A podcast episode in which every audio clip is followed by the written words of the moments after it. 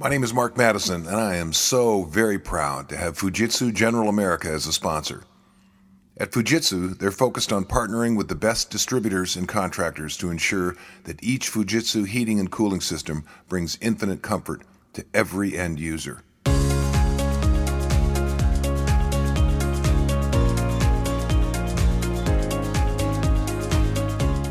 Swen Nater played basketball for John Wooden at UCLA, and behind the great center Bill Walton. He has the unique distinction of being the first and only first round draft pick that never started a college game. However, impressive performances at the Olympic trials and several All Star games, Swen made it into the NBA and played for over 11 years. He's a highly sought after motivational speaker and has presented his energetic, humorous, and powerful messages across the world for corporations, schools, and various organizations. Welcome, Swen.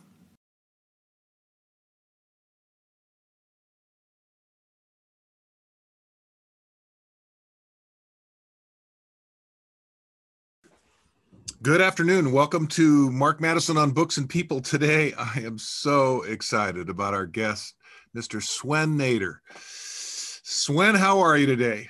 Mark, it's been a long time. I'm good. Um, and how are you? You know, if I was doing any better, I'd be twins. I'm just so. Yeah, you, you, better. So I, I, have to start uh, for those uh, listeners that don't know who you are. Um, you and I met uh, at Bob Huber's basketball camp. I believe it was in the summer of 73, 74, right in there. You had just been drafted by the Milwaukee Bucks uh, in the first round. You had the distinction of being the only center to ever be drafted in the first round and never start a college game. Is that right? The only player, yeah. Yeah. And you were with Don Johnson, the former All American in, in, 1952 at UCLA, played for John was, Wooden. I think it was Tom Lubin, the assistant oh, coach. Tom Lubin. Okay, yeah. that's right. You're right. Yeah, yeah. And he had you go through uh, a drill that lasted about 10 minutes and you ended it by dunking two basketballs. Now you're 6'11, and at the time, I think you were about 260. You were one of the first guys I ever saw that had muscles. And I was all of about 15 years old, and I'm sitting on the bank with all the other guys. But what made you dunking two basketballs special was you had a 30 pound weight jacket on and and then Tom Lubin says, "How many of you guys can dunk it?" And we all raised our hand. And then they said, uh, "How many of you think you can dunk it with a jacket?" And I kept my hand up, and everybody else put theirs down. So he said, "Come on down, young fella." And I had to prove that I could dunk it, so I dunked it. And then he said, "Now put the jacket on." And I put the jacket on. I couldn't even touch the rim. And that's when I found out how good I wasn't. And that was my first introduction to you. Do you remember that? Yeah, unfortunately, we don't have to play basketball with a 30 pound weight jacket on. So you were oh, good. Oh my gosh. And uh, I was just a couple months ago, I was just there at the old uh, Camp Casey with my son, and we went down there and shot some hoops for Auld Lang Syne. Now, you originally came from the Netherlands. How did you end up from the Netherlands to to California? My uh, I was born in 1950 I was one of three kids. I was the middle of three children. My sister was the oldest. I was in the middle, uh, the younger brother. I was three years old when my mom and, uh, and my dad divorced. Uh, my mom got custody, and of course, nothing else, just custody, no money, anything. Mm. So she took care of us, but she couldn't take care of all of us, uh, all three of us.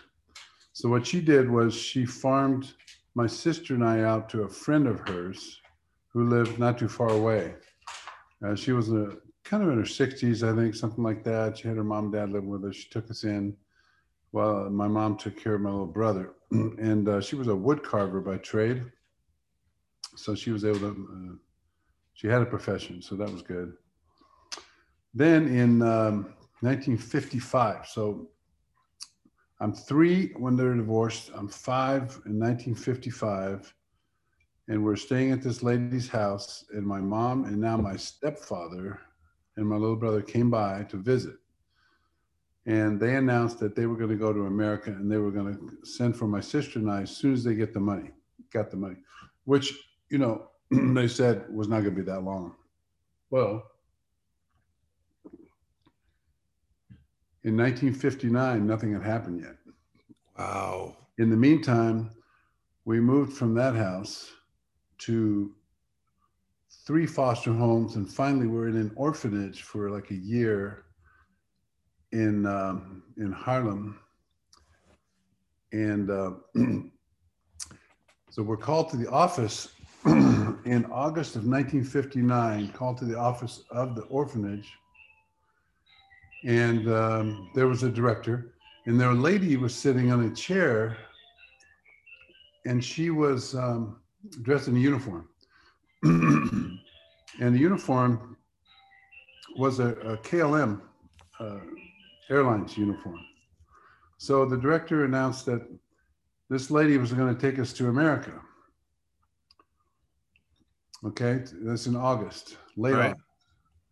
Okay, what had happened was my when my mom and my my uh, stepdad and little brother came to America, they were sponsored. In those days, you had to have a sponsor Right. An American sponsor to make sure that you got a job, you got a place to live, you were going to make it, right?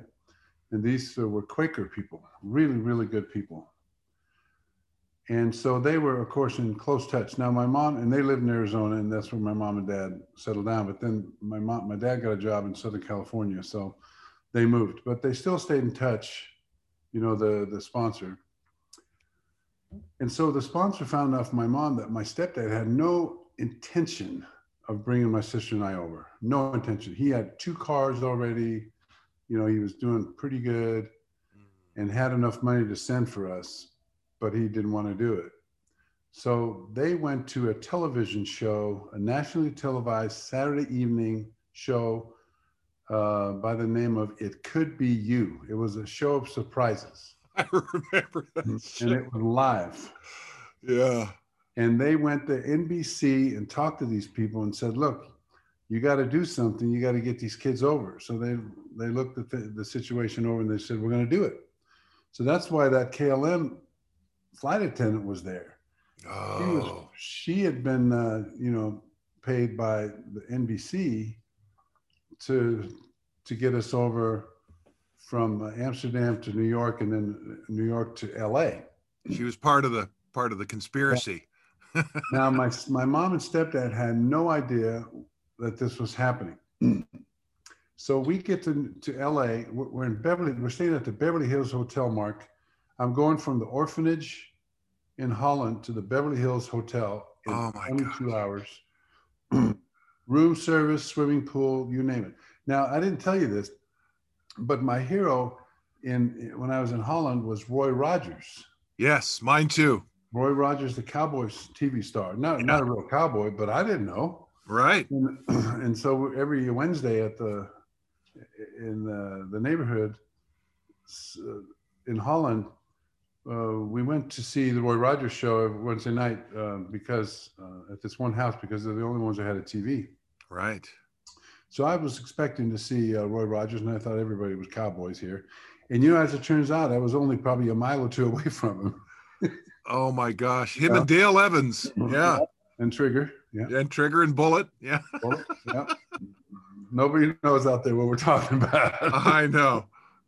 but He was a singing cowboy. just Google it. Okay. Yeah. So, uh, so anyway, so we rehearsed for the show, and then, uh, and it was Saturday. Well, in the meantime, the Andersons called my my mom and stepdad and said we have four tickets to it, it could be you, which everybody knew what that show was. Right. And so, uh, free tickets to see the show. So my mom and dad and the Andersons went to the show, and my mom and dad are sitting in the audience, and uh, they had no idea what was going to happen. We were behind the curtain. We were first up behind the curtain.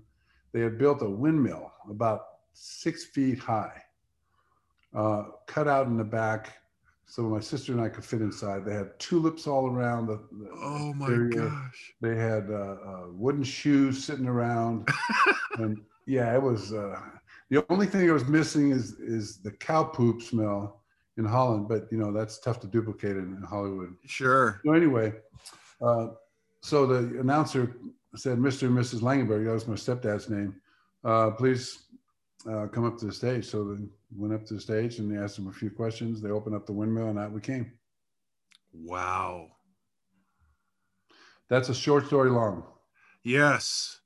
The, and all of a sudden, two kids were thrust on him, the ones he didn't want.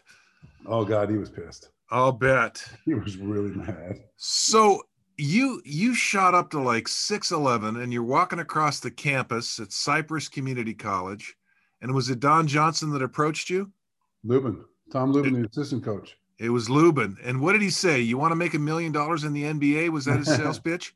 No, see, I didn't. I hadn't played basketball in high school. I wasn't even on the team, and I, I tried out once, but they didn't want me. So, so I'm. I've never. I never played basketball. I got, but I played. You know, with my brother, we we played a lot. You know, we were always trying to imitate uh, Wilt Chamberlain and Jerry West and Elgin Right. Baylor. You know, with all those moves. right. Um, and we were out there, you know, playing around like kids do. I'm sure you did the same thing. Yeah, of course. So we were uh, doing stuff. And in the meantime, you know, my well, my vertical jump didn't go up at all. Now, um, I was white, but I was slow. Right. Okay. So, uh, yeah, I walked onto the campus of Cypress College as a freshman and uh, was going to be a math student. I was really good in math. And uh, Tom Lubin actually sent one of the other players over there because he saw this big, tall kid, and um, and asked me if I was going to play basketball. And then I was introduced to Tom Lubin. Now, Tom Lubin's uncle was Frank Lubin, who was the center on the first United States Olympic team Oh wow. basketball team, 1936, Je- Jesse Owens' year. Uh, and he was a great player, UCLA All American. Hmm. And so he taught Tom the hook shot, and then Tom taught me the hook shot. He said, "Go out and shoot 200 a day." I went out and shot 500 a day, Mark, 500 a day. I remember. Yeah. What I was doing with that weight jacket, I was doing the same kind of workout. I didn't care. No work was hard enough. I saw something I love to do, and somebody was willing to to help me, and I said, "This is my shot." And um, and so I was horrible the first year. My my, my stepdad let me play because Lubin talked him into it. Now the next year or the summer between my freshman and sophomore year at Cypress College, I'm, I'm, I was I was six nine when I came to Cypress, but by the time the my sophomore year started, I was six eleven. Right. But I went to the ghettos of LA and found Jim Lubin drove me over there every Saturday. In the meantime, I lifted weights and did my hook shots and moves and things, and I got better. I got better really fast. At first, for those pickup games, and nobody ever wanted me on their team. And I was the only white guy in the in the gym, but that's not why, because I was horrible. right. Right. been uh, white and good, they would have wanted me because you know, if you win, you stay on, right? Yeah, that's exactly how it is. You got to wait an hour, so Right. they're not going to mess with that. But I, I earned my stripes, and uh, and by the end of the summer, everybody wanted me on their team. Hmm. And so um, I ended up. uh, I started out the sophomore year really, really good. Had a great game against the number one center in the state, and um, won- hit two free throws to win it. Uh, you know, 35 points, 25 rebounds, something like that, and and um, and then my stepdad saw the article in the paper and told me to quit the team. He said, "You tell the coach you're not playing basketball anymore." So I left home. I moved in with some people, finished out the year. I was All American and, you know, averaged 26 points, 16 and a half rebounds. At Cypress, got recruited by major universities, decided to go to UCLA. Um, and I guess the rest is history. Now, there's some mixed uh, uh, messages about the the pitch that John Wooden said, but he, I, what I remember you saying to me was, "Do you want to play against the best center in the country every night?" hmm Right, knowing that you probably wouldn't get a lot of playing time, but but because you'd be playing with Bill Walton, you would you would evolve and end up in the NBA. Was that really kind of how it came about? Yeah, I'll tell you how that was. It was it was just like that. I that was my last trip that I took. You you, you can take five. You can visit five colleges. Right. So I went to Denver. Denver University. Stan Albeck is the coach. I remember him. They rolled. They my plane landed. They rolled out a red carpet, and the mayor was there to meet me. Wow. Dinner, all that stuff, and prom- they promised me a starting spot and whatever, a place to live, all that stuff. I went to Lubbock, Texas, Texas Tech. Bob Bass was the coach. Yeah. They rolled out a red carpet and had the 1969 football centennial queen there to go on a date with me. and she wrote me a letter afterwards saying, I love you and I sure hope you come. and uh, oh my gosh. I went to Florida State.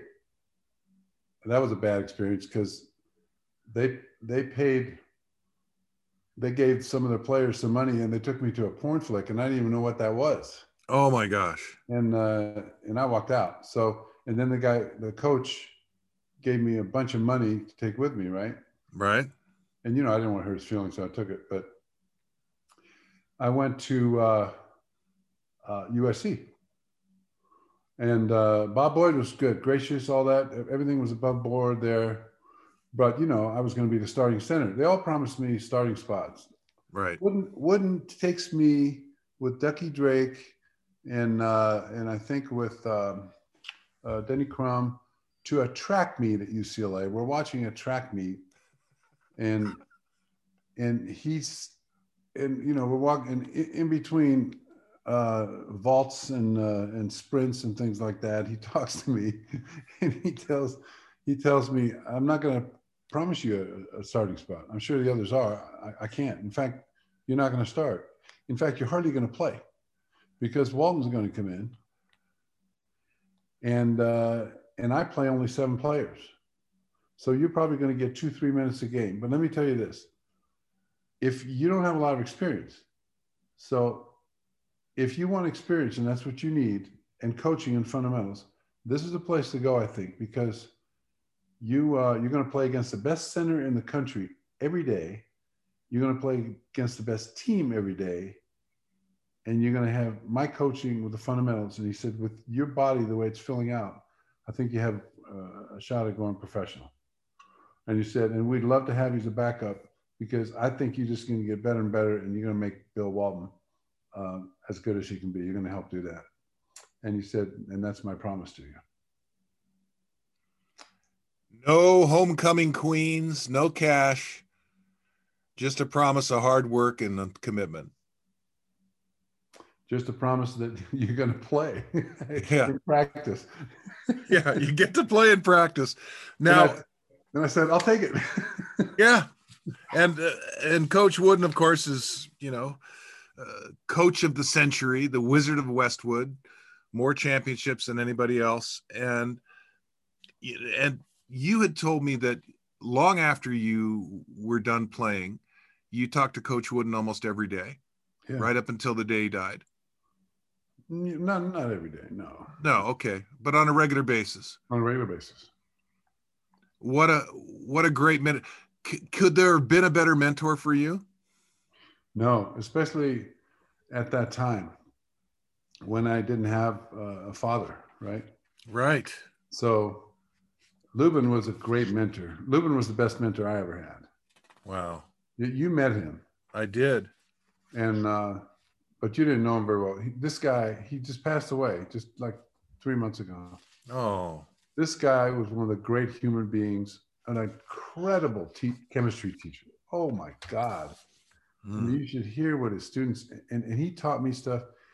You know, Coach Wooden always said, never do anything for for uh, your student that he or she can't do for themselves, that they can do for themselves. Right.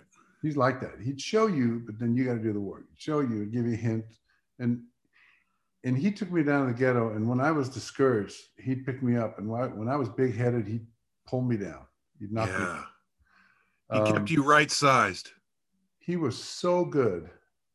And, and he, he spent so much time with me. Wooden was a great example of what a man should be. Right. Uh, day in and day out. But what I got uh, from him was because we didn't spend a lot of time with him um, you know, nobody did uh, when we were playing for him. But you can spend as much time with, as you wanted to after. But um, but I but I saw what a great teacher he was, and when I started teaching myself, that's when I realized that this guy was a master teacher. He right? taught something he called the whole part method. Could you in chunks? Could you explain that? Oh yeah, that's that's common. Um, it, he learned that from his high school coach. Uh, gosh, his high school coach in Indiana. Oh man, where he won a state championship. Yep, won a state championship in a very small school. Yes, because all the schools were in the playoffs. But anyway, uh, you you show the whole, you teach the parts and master the parts, and then put it back together again. Okay, this is something that's very difficult for high school coaches to do now because they don't have the, the amount of practice time. Right. That all started with uh, uh, when, when the girls had equal got equal time in the gym, so you, the, the guys got less less time. So, but um, but it's still possible to do it. It's it, you, you have to do it. A lot of people, uh, teachers, they start working on the pieces, and then the players have no idea what those pieces belong to. It's like uh, doing a puzzle, but you don't have the picture in front of you. Right. You know, you oh, this looks like it fits together, but if you know what it looks like, it's all going to make sense, right? And when it makes sense, people work harder, and and the improvement and, and the putting together of it is accelerated. That's just one of the things. Uh, there are many teaching principles. One I, I, that uh, people don't really know about is that when he wanted to introduce a new drill, wanted us to do a new drill or activity of some kind, he would introduce it on one day, kind of walk through it, and then we would do it the next day. He'd never do it on the same day. Hmm. Um, it sinks in, and you're ready. It's amazing. The next day, you know it's coming. so creating the expectation. It works better. Yes. Yeah. And well, then, the you, you were. Thing, uh, I'm going to just one one more thing. Oh yeah, yeah. He. uh everybody knows what scrimmage is in practice. Scrimmage is when you go up and down full court, right? Scrimmage. Right, right. Mark, you might be surprised if you don't know this, but in a UCLA practice, we never went up and back, ever. When he taught the, the five on five, we'd start on one end and then transition to the other end, right? After a made shot, a missed shot, a turnover, a rebound, whatever. Right. And then he'd stop and put the same team back on offense and do it again. He'd teach and then back again. He'd teach, back again, he'd teach. That that's how, for for 20, 25 minutes. It's all about repetition. Repetition, the same, the same uh, uh, team doing the same thing over and over again because you know when it, when you go up and down, up and down, it gets raggedy, right? People start cherry picking. And, yeah, yeah. So anyway, I just wanted to share that. That's that's genius, but it's common sense. Well, and no one else did that. I mean, you, I don't even know if you know this, but you were quoted in a book called The Talent Code by Daniel Coyle. Mm. I don't know if he reached out to you for an interview, but you were quoted in that book. And this is what he said he said, Swen told me our practices were mini clinics, fast paced, never longer than five or 10 minutes. These, these little clinics. Teaching the whole part method, he would teach players an entire move, then break it down to work on its elemental actions. And he formulated the laws of learning explanation, demonstration, imitation, correction, and repetition. Don't look for big, quick improvements. Seek only small improvements, one at a time the importance of repetition will be uh, of the auto- automaticity cannot be overstated. When I asked why the reps were so important, he said repetition is really the key to learning. It creates muscle memory. And the summer between my junior and senior year UCLA, Coach Wooden ask me if I would be willing to shoot, you know, 200 hook shots a day, and you shot five. So, uh, do you agree with that? I mean, this was quoted in a what I consider to be a, a tremendous book. Yeah, there are four laws of learning demonstration, explanation, correction, and repetition, but there's really eight. Ah, okay. Tell us the eight. There's demonstration, explanation, correction, repetition, repetition, repetition, repetition, repetition.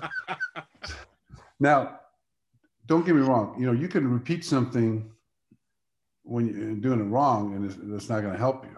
Right. And they say perfect practice make perfect. Right. Um, but what happens in, you know, have you, you you're a speaker, so you, you memorize your speeches? Uh, I Swen, I do something called a set list, and I lay out what I'm going to talk about. Uh, in first, I mind map it, then I then I put prioritize it, then I lay it out, and I use keywords. So, Okay. but I'm telling certain stories I've told, you know, hundreds of times. Right. So when you tell these stories, for example, you tell it once, twice, you know, you're practicing this this sto- story, right? Yes. And all of a sudden, something magical happens. You start hearing your speech from the spectator's view, Yes.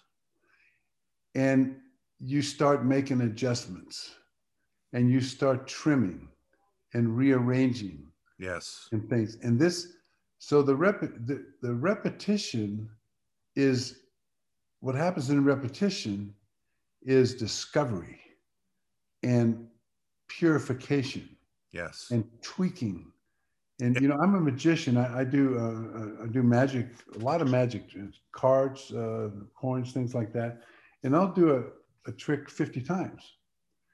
And after about three or four, oh, Hmm. that's how you do that. Okay. Right. That makes, oh, but what if I did this? And what if I did that? And, you know, you start tweaking, and that's the repetition we're talking about. Right. And that's what happened at UCLA practices, where because of the repetition, we, we knew we knew it so well that we started it, it, it went into automatic. We didn't need to think about the play anymore. We started creating. Yes. All of a sudden, you cut back door. Yeah, we all of a sudden we cut back door. All Yeah. of a sudden we did this and that, and coach just smiled. Yeah. Now with Bill Walton, he had to say, no, no, no, Bill, don't do that. and we're still saying that. Yeah. We're still- so, but for the rest of us, Yes. you know, some of us were allowed to be a little more creative than others. And Bill actually, in truth, was extremely creative Yes. A phenomenal passer. Oh man, he he did things out there that coach wouldn't uh, never thought of, and that's what coach said. He said, "I want you to do things out there that I didn't think of, Yes. but, but I'm going to give you the fundamentals and the framework, and and in this way you can adjust to anything that happens. Right. Repetition. because you have the foundation. And you're right when there comes a point where you you literally hear yourself telling the story and you go oh uh, okay i think next time i'm going to pause a little longer after i say that part. Right? So you start to notice kind of better ways to deliver the same story. Yeah, it, it's all about the repetition makes it uh, puts it into uh, what what do they call it? You don't have to think about it anymore. yeah it's automatic it's uh, Automatic. you just think, now your mind is free to say, "Whoa, what about this?" As as a magician, once I get the trick down and I, and and my body remembers how to do it, and I can feel my way through it, I start thinking about what I'm saying to the audience and Right. how they're reacting, you know, and I start learning and going with the flow. Uh, and laughing with them and that, but I can, I can, I, I'm always, my body is is doing the trick, but now my mind is and my voice is free to, to make it entertaining. right. Because then you can add to it. The Mhm. automatic part of it kicks in then you can start to improvise. Um, i heard coach wooden speak in 93 and he was amazing. I know it was the same speech he'd given 100 times and you know it was 45 minutes and it was canned but i didn't care because it was coach wooden. But i got to ask him two questions uh, what do you miss about coaching and what's your favorite book or what big book had the biggest impact on you and he said i miss planning the practices we used to spend two hours with the coaches planning every practice and all I could think of was who spends two hours planning a practice? And the answer is the greatest coach that ever lived, right? And then and then he then he said Magnificent Obsession was the book that had the biggest impact on him after the Bible. Huh. So I immediately went out and bought it, read it, and then I wrote Freedom from Fear. It's literally what inspired me to write Freedom from Fear. And so indirectly, Coach Wooden was responsible for And that. that was your first book, right? yeah. Really? Yeah. Uh, so you've written more than one book. You wrote a book of poetry, Uh-huh. right? And Coach Wooden influenced you in that way too, because he, he was really big on poems. Right. And then what was the other book you wrote? Oh, uh, you haven't taught until they've learned. That's a study on John Wooden's teaching. Yes. That's uh, West Virginia University Publishing. Uh, I wrote John Wooden's UCLA offense with Coach Wooden for Human Kinetics. Okay. I wrote Pete Newell's Playing Big with Pete Newell for Human Kinetics. Nice. I wrote, Now, isn't the court at, at Berkeley named after Coach Newell? Oh, sure. Yeah. Yeah, it says Pete Newell Court there. I noticed that Oh, just well, what, a, recently. what a guy. What a guy. Well, he was like the best big man coach ever, right? Eh, he was good. He was good. you learned something from him? He, he ran really good uh, uh, clinics, right? But Right. but he had Darrall Imhoff uh, as a when he was at Berkeley. Was he at Berkeley? I don't Yeah. remember. I remember Imhoff. I just don't Yeah, remember. yeah, yeah. Imhoff was at Berkeley, and then uh, and then uh, Russell was at San Francisco. Right. So they played against each other. And um, San Francisco was a, you know, University of San Francisco with Bill Russell was Yeah, two championships. the ranked, yeah, ranked number one in the nation. And uh, let's put it this way, like Pete said, and let's put it this way, we were not. so, so Darrall could shoot from the outside. So he put Darrall out about 15, 20 feet, and uh, and Russell had to guard him, where he and he was nailing shots, right? right. And that allowed uh, I don't know if K.C. Russell was on that team or not, but I think so. Uh, and allowed K.C. Russell to drive on the weak side uh, and uh, and go in for layups. Russell couldn't get there. K.C. kick it out to Darrall. Uh, well, Darrall got in foul trouble, and or they would have had a chance to win the game.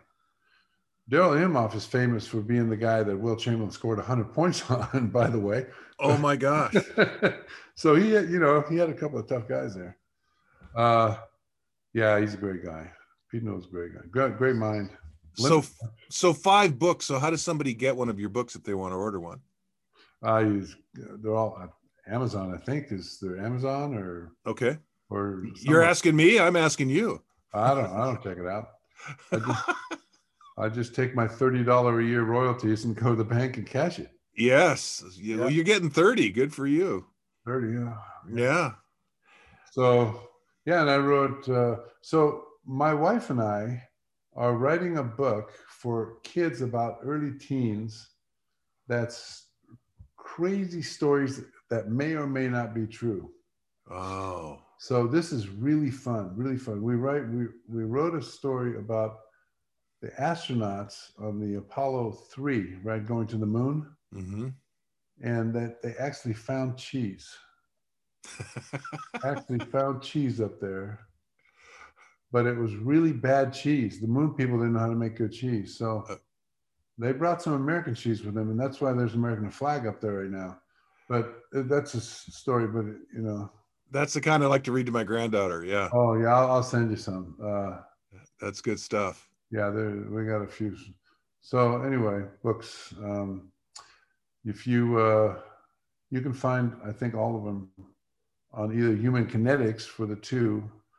The UCLA offense, if somebody's a coach, is a really good book uh, to get because you get an idea of the offense that we ran. Yes. But but Mark, you know that that's the offense. But what really happened was could have been totally different, right? Because we were allowed such freedom. Uh, our practices were uh, a laboratory for experiment. And I think you had told me that the games were actually a breeze compared to practice. For me, because I was on the bench. but come on, you played 12 seasons in the NBA. You led the league in rebounding three times. You're the only guy that ever led the ABA and the NBA in rebounding, I know. Right? One time, So, one time I was having uh, lunch with Coach Wooden and a bunch of people, and I cracked a joke. And Coach Wooden said, "You got a million jokes, don't you?" He said, "Where do you get those?" And I thought I'd take the opportunity, and I said, "You know, Coach, uh, you didn't play me much. I was on the bench, so the people behind me in the stands would tell me jokes." That's how I learned it. He said, That's You were supposed to be watching the game. He said, That's interesting because I looked down the bench. I was going to put you in the game, but I saw you looking behind you, so I didn't bother. Man, you couldn't get anything past him. He was like a goalie. Nothing. Uh, he, he had a good sense of humor, didn't he? But he but he wasn't funny. No, he's he's still a mystery, Mark. He's still a mystery to many people of how somebody like that, that's that good of a person, can be so tough of a coach. Yes. So tough of a coach and a nice guy. But he the difference was he was a man of his time. You know, the coaches like Bear Bryant and Vince Lombardi and Coach Wooden, they never said good job. They never said I'm proud of you, way to go. Because the prevailing thought was if you told a, a kid he was doing well, he'd stop trying. Yeah, uh, Kareem came with his report card to Coach Wooden and said, "Look, I got an A in this class." Coach said, "You're supposed to."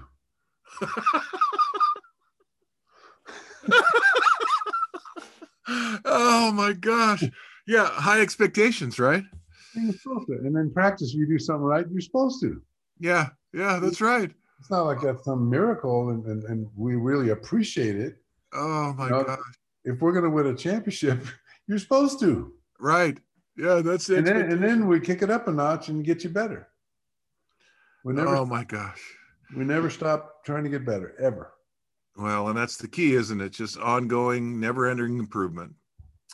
Now, are you still speaking?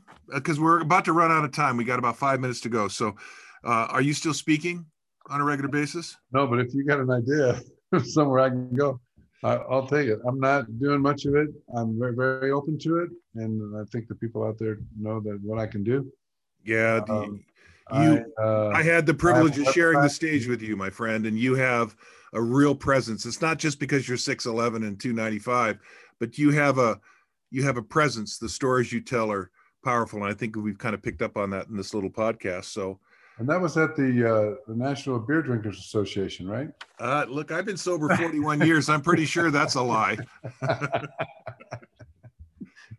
Uh, you know, some I had a client say, "Hey, what are you drinking?" I said, "A cranberry juice." He said, "What do you got? A urinary tract infection?"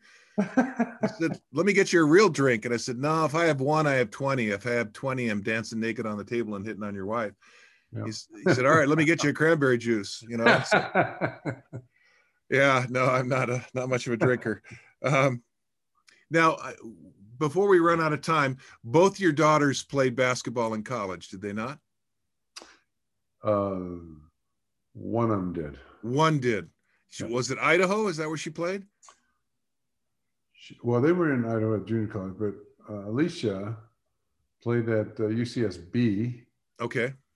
Uh, and then she went on to Florida. But you know, she passed away. No, I didn't know that. Yeah, she she was uh, heavily into drugs, uh, the the strong stuff, the meth and all that.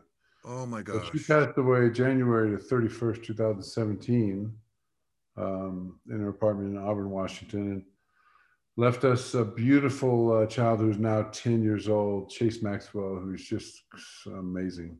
Oh. Um, and uh, she's with the Lord. I know yeah. that. Yeah. And so, you know, uh, every day I have memories of her. But yeah, she played basketball. She was a lot like me, you know, just bang, tough, and all that. They won, you know, she and her sister won two state California championships. I remember that. Yeah. Yeah. So that was. Listen, my friend. Oh my gosh, I wish we had more time. We need to do this again. Okay, I'm open to it. You know, I'm not. I'm not going anywhere. So. Buddy, thank you so much for making the time. Okay, Mark. Uh, goodbye, everybody, and uh, never stop trying to be as good as you can at something. Amen, brother. Thanks a bunch. This podcast is brought to you by the team at Fujitsu General America. And like this podcast, they're focused on education and development. From the day they sold their first comfort system in North America, they've been unwavering in their focus on training. It doesn't matter if it's application, installation, or service a better trained technician brings better value to the homeowner. So when you're looking for infinite comfort, Think Fujitsu. Thank you for listening. If I struck a chord, inspire you to action, or piqued your curiosity, let me know. Call or text me at 206 697 0454 or send me an email at mark at sparkingsuccess.net. Should you wish to hire me to speak to your organization or association or order one of my books, simply go to my website, www.sparkingsuccess.net. And remember, make it a great day, unless you have other plans.